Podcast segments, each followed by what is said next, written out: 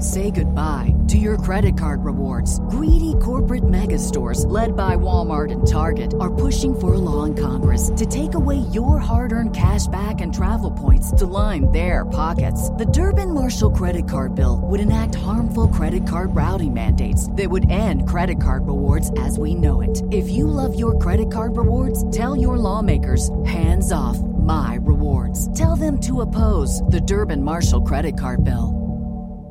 Hello, and welcome to This Day in History. Here's what happened on November 22nd. Americans who were alive on this day in 1963 can likely tell you exactly what they were doing when they found out that President John F. Kennedy had been shot while traveling through Dallas in an open convertible. He died 30 minutes later. Vice President Lyndon Johnson, who was three cars behind President Kennedy in the motorcade, was sworn in as the 36th U.S. president that afternoon, taking the oath of office aboard Air Force One as it sat on the runway at a Dallas airport. The swearing in was witnessed by some 30 people, including Jacqueline Kennedy, who was still wearing clothes stained with her husband's blood. Surprising fact Johnson's wasn't the only presidential inauguration that didn't take place in D.C. After the death of Warren Harding, Calvin Coolidge was sworn in at his family's Vermont home by his father, who just happened to be a justice of the peace.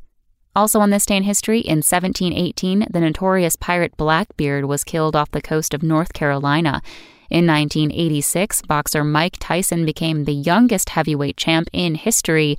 And in 1988, the Pentagon unveiled the stealth bomber. That's all for today in history. Tune in tomorrow to learn a little bit more about the world around you. And of course, have a great day. Spoken Layer.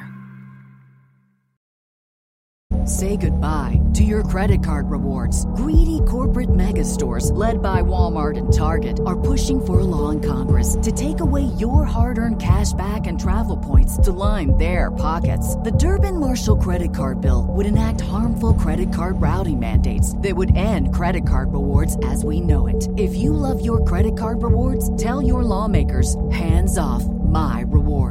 Them to oppose the Durbin Marshall credit card bill.